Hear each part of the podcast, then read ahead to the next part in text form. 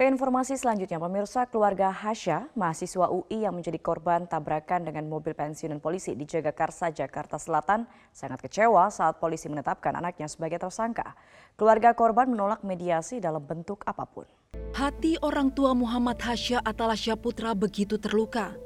Hasya sudah meninggal, justru dijadikan tersangka setelah kendaraan roda dua yang dikendarai Hasya bertabrakan dengan mobil Pajero milik Eko, seorang pensiunan polisi yang ingin saya tanyakan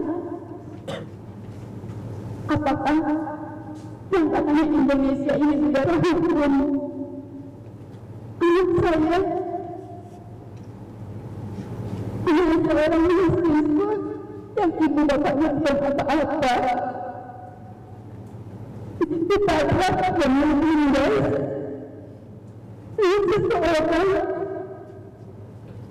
itu siapa meminta anak kami yang dijadikan tersangka kami mohon Tuhan dan kakak-kakak di sini semua terima kasih banyak Namun polisi menilai kecelakaan itu bukan salah pengendara mobil, tapi merupakan kelalaian Hasya dalam berkendara. Mahasiswa Universitas Indonesia itu disebut merampas hak jalan orang lain.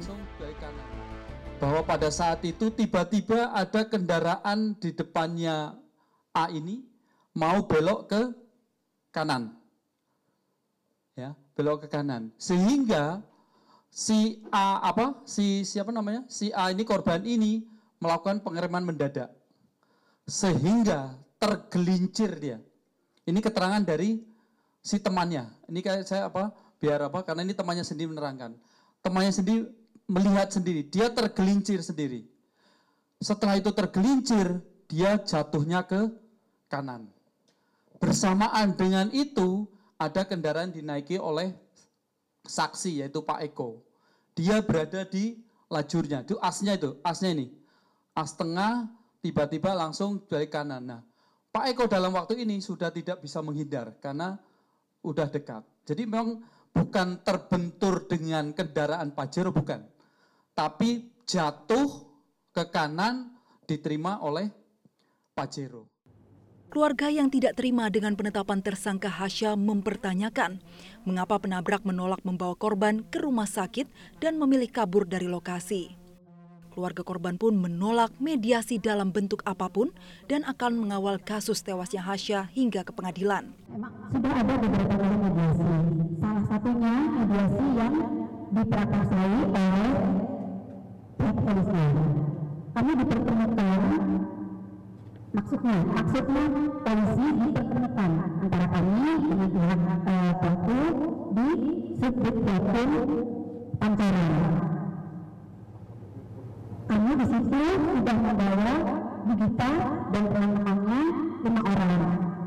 Tapi apa yang terjadi di sana? Kami dipisahkan antara Digita dan kami berdua. Jadi di dalam di dalam ruangan itu menurut kami ya, menurut saya yang memang uh, merasakan kejadian itu, kami serasa disita. Saat ini polisi sudah menghentikan penyelidikan dan menyatakan kasusnya SP3 karena tersangka meninggal dunia. Informasi lain, pemirsa, Pengadilan Negeri Jakarta Selatan mengajukan perpanjangan masa penahanan terdakwa Ferdi Sambo CS. Masa penahanan pun kembali diperpanjang hingga 30 hari. Masa penahanan Ferdi Sambo seharusnya berakhir pada 6 Februari mendatang. Namun persidangan di Pengadilan Negeri Jakarta Selatan masih bergulir.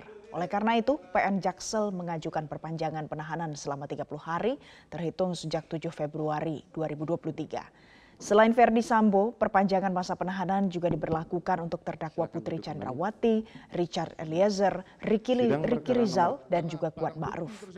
Perpanjangan penahanan ini untuk kepentingan pemeriksaan sebab perkara ini belum mencapai tahap vonis atau putusan. Ini merupakan perpanjangan penahanan kedua yang dimohonkan kepada Pengadilan Tinggi DKI Jakarta. Nah, masa perpanjangan yang 30 hari yang kedua itu sejak tanggal 7 Februari 2023 sampai tanggal 8 Maret 2023.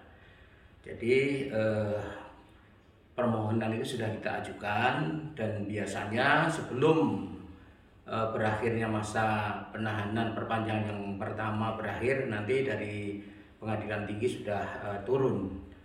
Kemudian yang kedua uh, mengenai masa perpanjangan yang kedua ini dipastikan majelis hakim akan memutus perkara sebelum 30 hari. Fonis Verdi Sambo tinggal menunggu hari. Hakim akan diuji untuk memutuskan perkara di mana sejumlah barang bukti hilang, lenyap, ataupun dihilangkan.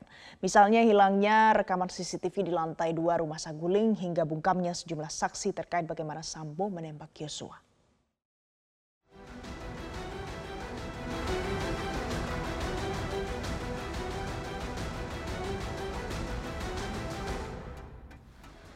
Selama persidangan tiga bulan terakhir, jaksa penuntut umum menilai seorang Ferdi Sambo adalah sosok yang tidak konsisten. Menurut jaksa, Sambo terkadang bisa terlihat sebagai seorang yang ingin bertanggung jawab, tapi di waktu yang lain Sambo mengingkari banyak hal, terutama mengenai alasan penembakan kepada Yosua Huta Barat. Hal ini terungkap dalam surat jawaban jaksa terhadap pledoi Ferdi Sambo yang dibacakan kemarin. Karena meskipun terdakwa Perdisambo selama di persidangan bersikap sopan akan tetapi terdakwa Perdisambo melakukan pengingkaran dalam pledoi penasihat hukum maupun pledoi yang dikemukakan oleh terdakwa Perdisambo sendiri. Faktanya Terdakwa Perdisambo dalam setiap pemeriksaan saksi-saksi dan ahli mengakui dan menyatakan akan bertanggung jawab atas peristiwa terbunuhnya korban Nopiansa Utaga Barat. Akan tetapi pada kesempatan lain Terdakwa Perdi Sambo melakukan pengingkaran terhadap peristiwa terbunuhnya korban Nopiansa Yosua Barat. Kalaupun benar terdakwa Perdi Sambo tulus dan ikhlas bertanggung jawab, maka terdakwa Perdi Sambo akan memberikan keterangan yang sebenarnya dan tidak berbelit-belit dalam mengungkap peristiwa yang mengakibatkan terbunuhnya korban Nopriansa Yosua Huta Barat. Selama mendengarkan penjelasan jaksa, Ferdi Sambo tidak banyak bereaksi dia terlihat menulis dalam buku hitamnya. Dan ketika hakim menutup sidang, kuasa hukum masih bisa tersenyum kepada Sambo. Mengapa Sambo tidak kaget? Hal ini karena jaksa dianggap terlalu emosional. Di replik hari ini itu juga tidak dijawab, tetapi memang jaksa penuntut umum lebih sibuk untuk mengomentari soal posisi uh, penasehat hukum ya ketimbang membahas substansi. Jadi memang uh, buat kami agak terasa begitu emosional gitu respon dari jaksa penuntut umum, tetapi memang itu sepenuhnya hak dari penuntut umum ya. Jaksa dan kuasa hukum pantas berdebat. Tinggal hakim yang akan memutuskan berdasarkan amatan mereka selama tiga bulan terakhir dalam persidangan. Apakah Sambo perencana atau tidak? Maka hakim bisa menilainya dari sejumlah bukti CCTV di rumah Saguling yang tercecer. Kedua, Hakim juga diharapkan jeli memahami makna perintah Sambo kepada Eliezer di rumah Duren Tiga. Pertanyaan yang sangat mendasar, bagaimana mungkin Eliezer sengaja menembak teman satu kamarnya di depan mata seorang jenderal? Bahwa saya tidak menyuruh menembak, tapi menyuruh hajar. Kan begitu? Demikian yang mulia. Ya, baik.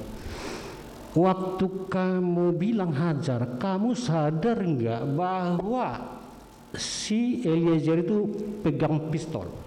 Uh, saya sadar ya. Sadar ya. Kamu sadari nggak kalau pistolnya itu sudah berisi peluru? Kalau isi atau tidak saya belum tahu yang belum tahu. Terus waktu kamu perintah hajar ya, hajar itu berapa kali kamu perintahkan? Uh, hajar cat, kamu hajar cat. Hajar, hajar cat. Itu hajar sambil membentak atau gimana? Memaksa atau gimana?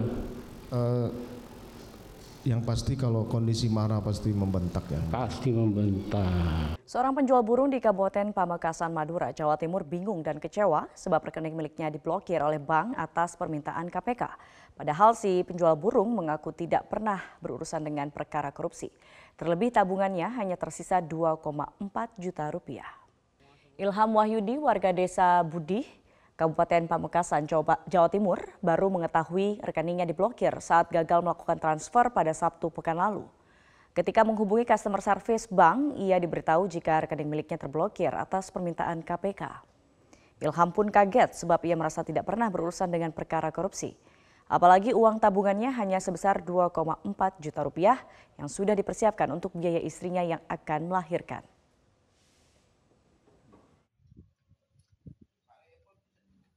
Cek di sana. Ternyata tidak bisa gitu. Pada akhirnya dipanggil ke CS di depan. Tahu-tahu dapat surat tiga lembar waktu itu. Bilangnya anda diblokir oleh pihak KPK gitu. Terus saya sempat kaget itu itu. Soalnya uang 2 juta 466 kalau tidak salah kok berurusan KPK saya tanyakan terus ke CS-nya gitu. Kalau bisa minta dibuka gitu. Loh kalau saya sangat kecewa gitu. Kok anda ada pemberitahuan dulu langsung gitu saya. Berarti nabung di BCA nggak aman. Nggak diselidiki dulu Sementara itu pihak KPK menyebut tidak pernah meminta pemblokiran rekening milik seorang penjual burung di Pamekasan, Jawa Timur. KPK menyatakan hanya meminta pemblokiran rekening milik tersangka kasus dugaan suap dana hibah di Jawa Timur, Ilham Wahyudi, yang rupanya nama dan tanggal lahirnya sama. KPK menyampaikan pihak bank sudah membuka kembali rekening penjual burung. Sementara rekening empat tersangka kasus dugaan korupsi hibah Pemprov Jawa Timur telah diblokir. Dari pihak bank kan memblokir nama yang sama dengan tersangka KPK dan yang kemudian tanggal lahirnya juga kebetulan sama gitu. Ini yang eh, pihak bank kemudian melakukan pemblokiran terhadap eh, rekening penjual burung tadi itu.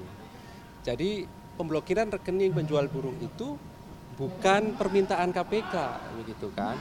Karena yang KPK minta adalah rekening uh, atas nama tersangka KPK ya, yang kebetulan namanya sama dengan penjual burung ini gitu. Dan informasi terakhir yang kami terima dari pihak BCA sudah membuka kembali ya uh, rekening uh, yang atas nama tadi penjual burung tadi.